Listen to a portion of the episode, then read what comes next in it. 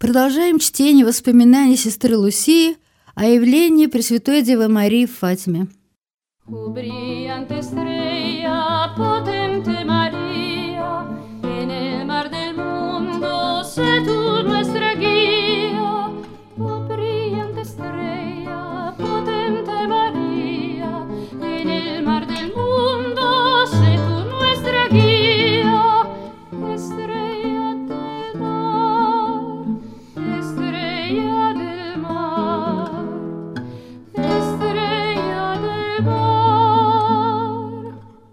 Районные власти сообщили моему дяде и моим родителям, что они в назначенное время должны явиться в районное управление. Дядя с Жасинтой и Франсишку, а мой отец со мной. Районное управление находилось в трех милях от нашего местечка, которое надо было пройти пешком. Это было нелегко для детей нашего возраста. В то время единственными средствами передвижения были ослики и собственные ноги. Мой дядя не захотел брать с собой детей. Он сказал, они не выдержат перехода пешком, а на осле они не смогут удержаться с непривычки. Кроме того, я не обязан представлять суду таких маленьких детей. Мои родители думали иначе. Моя пусть пойдет. Пусть она сама отвечает. И если она лжет, то хорошо, пусть ее накажут. На следующий день рано утром меня посадили на осла, с которого по пути я три раза падала. Меня сопровождали мой отец и дядя. Я уже рассказывала вам, ваше преосвященство, как в тот день страдали Жасинта и Франсишку, потому что думали, что меня убьют. Мне же было больнее всего от равнодушия моих родителей к тому, что меня ожидает. Тем более, что я видела, с какой любовью относятся к своим детям мои тети и дядя. А мои родители позволяют делать со мной все, что угодно. И все же в глубине души я говорила себе – Потерпи. Таким образом, тебе дано счастье страдать из любви Господу и за обращение грешников. В районном управлении председатель в присутствии каких-то мужчин, которых я не знала, задавал мне разные вопросы, пытаясь заставить меня открыть ему тайну и вырвать у меня обещание никогда больше не возвращаться в Кова-Даирия. При этом он не скупился на обещания и угрозы. Убедившись, что ничего от меня не добьется, Председатель отпустил меня, сказав, что так или иначе все узнает, даже если мне это будет стоить жизни, и отругал моего дядю за то, что не выполнил его распоряжение привести детей. Была в нашей семье еще и другая беда, виновницы которой тоже считали меня. Дело в том, что люди, которые приходили поговорить со мной, а было их очень много, вытаптывали все наши посевы, а то, что еще оставалось, подъедали лошади, на которых многие приезжали – Моя мать говорила, «Если захочешь есть, иди и проси свою даму». А сестры добавляли, «Ешь то, что еще осталось с Кова-Даирия». Это причиняло мне такую боль, что я не решалась съесть хотя бы кусок хлеба. Чтобы заставить меня сказать правду, мать часто била меня поленом или палкой от метлы. И все-таки она жалела меня и боялась, что я заболею, видя, как я похудела и побледнела и иногда старалась поддержать мои слабеющие силы. Бедная мама. Теперь я понимаю, в какое положение она тогда попала. Она была права, считая, что я слишком ничтожна, чтобы достоиться такой милости небес, потому она и считала меня лгуней. По милости нашего Господа я никогда не возмущалась из-за такого ее отношения ко мне. И так как ангел возвестил, что Господь пошлет мне страдания, я видела в этом Божью волю. Любовь, уважение и страх, которые я должна была испытывать по отношению к моей матери, с каждым днем возрастали, как если бы она день за днем одаривала меня любовью. И сегодня я благодарна ей за то, что она относилась тогда ко мне именно так, а не осыпала меня нежностью и ласками. Потом приехал отец Формигао. Вопросы, которые он мне задавал, были серьезными. Его интересовали все подробности того, что случилось. Он приезжал несколько раз, и я полюбила его за то, что он много и подробно говорил о том, что надо стараться быть добродетельной, и подсказал, как этого можно достигнуть. Этот священник в каждый свой приезд давал мне хороший совет, и это было для меня настоящим духовным благодеянием. А однажды он сказал мне, «Дитя мое, должно быть, ты очень любишь Спасителя, Ведь Он не спаслал тебе так много благодати и так много благодеяний. Эти слова глубоко врезались в мою душу, и я привыкла, обращаясь к Господу, говорить, «Господи, я люблю Тебя благодарность за те милости, что Ты не спаслал мне». Жасинта приняла так близко к сердцу эту мою молитву, что даже во время самой увлекательной игры спрашивала, «А вы не забыли сказать нашему Господу, что вы его любите ради милости, которую он оказал вам?» Между тем приближалось утро 13 августа. Уже накануне вечером собралось множество людей из разных мест. Все они хотели видеть нас и передать через нас свои просьбы Пресвятой Деве. Мы не успевали ответить на все вопросы и выслушать все просьбы, так много и было. В доме моей тети нас ждал управляющий, и мой отец отвел меня туда. Там уже находили Жасинта и Франсишку. Этот человек сделал очередную попытку выведать у нас тайну и получить обещание не ходить больше в Кова-Даирье. Так, ничего и не добившись, он велел отвезти нас в дом настоятеля. Потом мы оказались в тюрьме, я уже рассказывала об этом вашему преосвященству. О том, что случилось после нашего возвращения из этой поездки, и лучше сказать, из-под ареста. Ваше преосвященство тоже знает. Пресвятая Дева снова вдохновила меня на умерщвление плоти и сказала, «Молитесь, молитесь больше и приносите жертвы за грешников. Так много душ попадает в ад из-за того, что никто не молится за них и не приносит за них жертв». И вот однажды, когда мы шли с нашими овцами по дороге, я нашла кусок грубой веревки. Я подняла его, обвязала вокруг руки и вскоре заметила, что веревка причиняет мне боль. Тогда я сказала моим маленьким родственникам, «Посмотрите, мне больно от этого.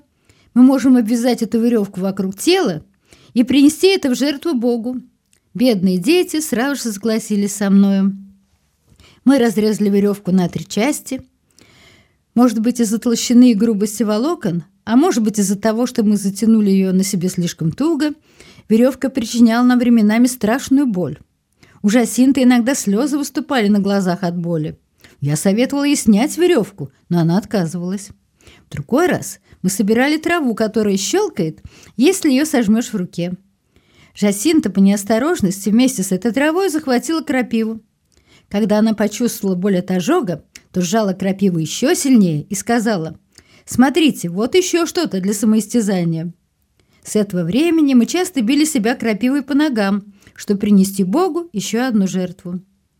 Вероятно, в течение этого же месяца мы отдавали свой обед бедным детям. В этом месяце моя мать была немного спокойнее и чаще всего говорила, «Если бы хоть еще один человек что-нибудь видел, я бы, возможно, тоже во все это поверила. Но среди стольких людей видят только они». А мой отец со временем стал меня защищать. Он говорил, ну, мы, конечно, не знаем, правда ли это, но также не можем утверждать, что это ложь. Однажды Пришли три господина, чтобы поговорить с нами. После очень неприятного допроса они сказали нам на прощание. «Смотрите, лучше откройте тайну. Если же не откроете, господин областной председатель способен вас даже убить». Жасинта просияла от радости и объяснила свою радость так. «Так это хорошо. Я так люблю Спасителя и Матерь Божию, и мы так скоро сможем их увидеть». Моя тетя, которая жила в Касансе, хотела увести нас к себе, так как прошел слух, что нас и в самом деле собираются убить. Но мы не захотели уезжать и говорили, если нас убьют, то нам это все равно. Мы ведь попадем на небо. Приближалось 13 сентября. В этот день Пресвятая Дева сказала нам, кроме того, что вам уже известно, «Господь доволен вашими жертвами, но Он не хочет, чтобы вы спали с веревкой. Носите ее только днем». Как вы понимаете, мы, конечно же, подчинились ее повелению. Между тем возобновилось домашнее преследование. Дело в том, что моей сестре постоянно приходилось отвлекаться от своей работы, чтобы звать меня к людям, которые приехали со мной поговорить или чтобы пасти за меня стадо. Спустя некоторое время моя мать вынуждена была стадо продать.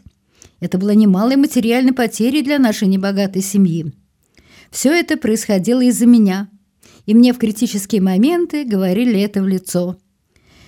Я надеюсь, что Господь принял от меня все эти жертвы. В свою очередь, моя мать принимала все это с героическим терпением и преданностью. Если она меня бронила и наказывала, Так это потому, что считала меня лгуней.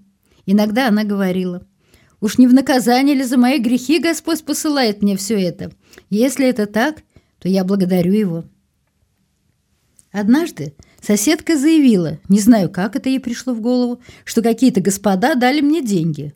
Моя мать поверила соседке и, желая заставить меня отдать деньги, в качестве аргумента применила метлу. За меня заступили сестры, которые видели, как я разговаривала с этими господами, и подтвердили, что они мне ничего не давали. После этого я побежала к своему любимому колодцу, чтобы там принести Господу и это в жертву. Если я не ошибаюсь, в этот же месяц произошло следующее событие. У нас появился человек, который наводил на меня страх своим громадным ростом. Когда он в поисках меня входил в наш дом, ему пришлось низко наклониться в дверях – и я подумала, что это немец. Дело в том, что шла война, и детей часто пугали. Вот придет немец, он тебя убьет. Вот я и подумала, что пришел мой последний час. Молодой человек заметил мой испуг и начал меня успокаивать, усадив к себе на колени и в очень милой манере задавая мне вопросы. Когда он закончил меня расспрашивать, он попросил у моей матери, чтобы она разрешила мне показать ему место явления и там помолиться вместе с ним. Разрешение было получено. Правда, я тряслась от страха, оставшись с ним наедине на этом пути, но успокаивала себя мыслью, что если он меня убьет, я смогу увидеть Спасителя и Богородицу. Когда мы пришли, он опустился на колени и попросил меня прочитать вместе с ним розарий и попросить Матерь Божию, чтобы она не спаслала ему милость получить согласие одной девушки выйти за него замуж. Потом молодой человек проводил меня до деревни и, прощаясь со мною, поручил свою просьбу моим заботам. Я, не помня себя от страха, помчалась к дому моего дяди. Я боялась, что этот человек вернется. Можете себе представить, как я испугалась, когда после явления 13 октября обнаружила, что нахожусь на руках этого человека, плывя над головами окружающих. Вообще-то это было здорово. Меня могли видеть все, кто хотел. Этот милый господин, не видя, куда ступает, споткнулся и упал. А я же оказалась зажатой толпой, Другие подхватили меня на руки, а упомянутый господин куда-то исчез. Но потом появился, но уже не один, а вместе с девушкой, которая стала его женой, о чем мы вместе молились. Он пришел, чтобы поблагодарить Богородицу за эту милость и попросить у нее благословения. Наконец, Ваше Преосвященство, мы подошли ко дню 13 октября. Вы, Ваше Преосвященство, уже знаете, что произошло в этот день. Но что мне глубже всего врезалось в сердце, это просьба нашей Пресвятой Богоматери. Люди не должны больше оскорблять Господа, ведь Он уже и без того так оскорблен. Это была жалоба, исполненная такой любви, такой нежной была ее просьба. Как бы мне хотелось, чтобы она прозвучала во всем мире, чтобы дети нашей Небесной Матери услышали ее голос. Кто-то распустил слух, что в момент явления представители властей взорвут рядом с нами бомбу – я нисколько не испугалась. А Жасинта с Франсишку сказали, как было бы прекрасно, если бы нам была неспослана милость прямо оттуда подняться на небо с нашей небесной матерью. Мои родители были очень напуганы и впервые захотели пойти со мною. Они сказали, если наша дочь умрет, мы хотим умереть вместе с ней. Мой отец за руку довел меня до места явления, но потом я уже не видела его до самого вечера, пока не пришла домой. Остаток этого дня я провела с моими двоюродными братом и сестрой, Франсишку и Жасинтой. И все вели себя с нами так, как будто мы были какими-то диковинными животными. Вопросы и просьбы продолжались до глубокой ночи, пока я не в силах бороться с усталостью, не заснула прямо на полу. Теперь в Кова-Даире стало приходить еще больше народа. Чтобы спросить защиты Небесной Матери, все они хотели увидеть детей ясновидящих, расспросить их и прочитать вместе с ними розари. Иногда я чувствовала себя настолько изнуренной, бесконечным повторением молитв и ответов на одни и те же вопросы, что искала предлог, чтобы извиниться и убежать. Но эти несчастные люди были очень настойчивы, и когда мне приходилось совсем трудно, я из глубины души приносила свою обычную молитву. Из любви к Тебе, Боже, за искупление грехов, содеянных против непорочного сердца Девы Марии – ради обращения грешников и за святого Отца. С тех пор, как нам рассказали о святом Отце, мы не принесли Господу ни одной жертвы, без того, чтобы не упомянуть святого Отца. С тех пор мы так его полюбили, что когда мне сказали, что я, вероятно, должна буду поехать в Рим, чтобы его святейшество расспросил меня, я от радости захлопала в ладоши и сказала Жасинте и Франсишку, «Как хорошо, что я смогу увидеть святого отца!» Они со слезами ответили мне, «Мы не поедем и принесем эту жертву за него». Наш настоятель тоже подвергал меня допросу. Ну, время проверки фактов уже прошло, и он оставался в недоумении по поводу явлений. Не зная, что сказать, он начал выражать свое неудовольствие. Почему эта вся толпа бросается на землю в молитве где-то в чистом поле, в то время как живой Бог, присутствующий в таинствах, остается в одиночестве в дарохранительнице? Почему под этим домом лежат бессмысленно оставленные деньги, в то время как наша церковь не имеет средств, чтобы завершить строительство? Что я могла сделать? Если бы я имела власть над сердцами этих людей, я, конечно же, обратила бы их внимание на нужды церкви. Но раз я такой власти не имела, я и это принесла в жертву. Один священник из Торос Новос допрашивал меня так дотошно и язвительно, что меня начали мучить сомнения в том, правильно ли я поступила, утаив от него некоторые вещи. Я не знала, было ли ложью это утаивание. В конце концов, я рассудила так. Не хватало еще, чтобы они начали выпытывать у нас, что за самоистязание мы совершаем. Только этого нам не хватает. При этом я упрекнул Жасинту за то, что она с самого начала проговорила о явлениях. Если бы ты держала язык зубами, то никто бы сейчас не знал, что мы видели владычицу и говорили с нею, даже как с ангелом. И нечего другим об этом было знать. И я осталась при своих сомнениях, не зная, как их рассеять. Потом приехал другой священник, но расспрашивал нас таким же извительным тоном. Он, как и предыдущий, высмеивал нас и издевался над нами – и после этого допроса мои сомнения еще усилились. Я безостановочно просил нашего Господа и Богородицу, чтобы они сказали мне, как мне следует поступать. О мой Боже и моя Небесная Матерь, вы знаете, что я не хочу оскорблять вас ложью, но вы видите, что нехорошо, если я буду передавать другим все, что вы мне сказали. Но посреди всего этого смятения мне посчастливилось поговорить с одним священником из Оливала. Не знаю почему, но я исполнилась доверия к нему и изложила ему все свои сомнения. Я уже писала в воспоминаниях о Жасинте, что этот священник научил нас сохранять тайну и объяснил нам, как мы должны во всем угождать нашему Господу и безостановочно приносить хотя бы небольшие жертвы. «Если вы особенно любите что-нибудь из еды, дети мои, — говорил он, — оставьте это и съешьте что-нибудь другое. Если захотите играть, не делайте этого. Принесите это в жертву Богу. Если вас станут расспрашивать, и вы не сможете этого избежать, значит, сам Бог того хочет. Принесите это ему в жертву. Хотя я в то время ничего не понимала в духовном воспитании, но могу сказать, что он был моим первым духовником. Поэтому воспоминания об этом священнике мне дороги и святы. Noche de contento, placida y serena, en que Передачу по книге «Матушка Лусия рассказывает о Фатиме» подготовила и прочитала Анна Войтович. Звукорежиссер Андрей Антонов.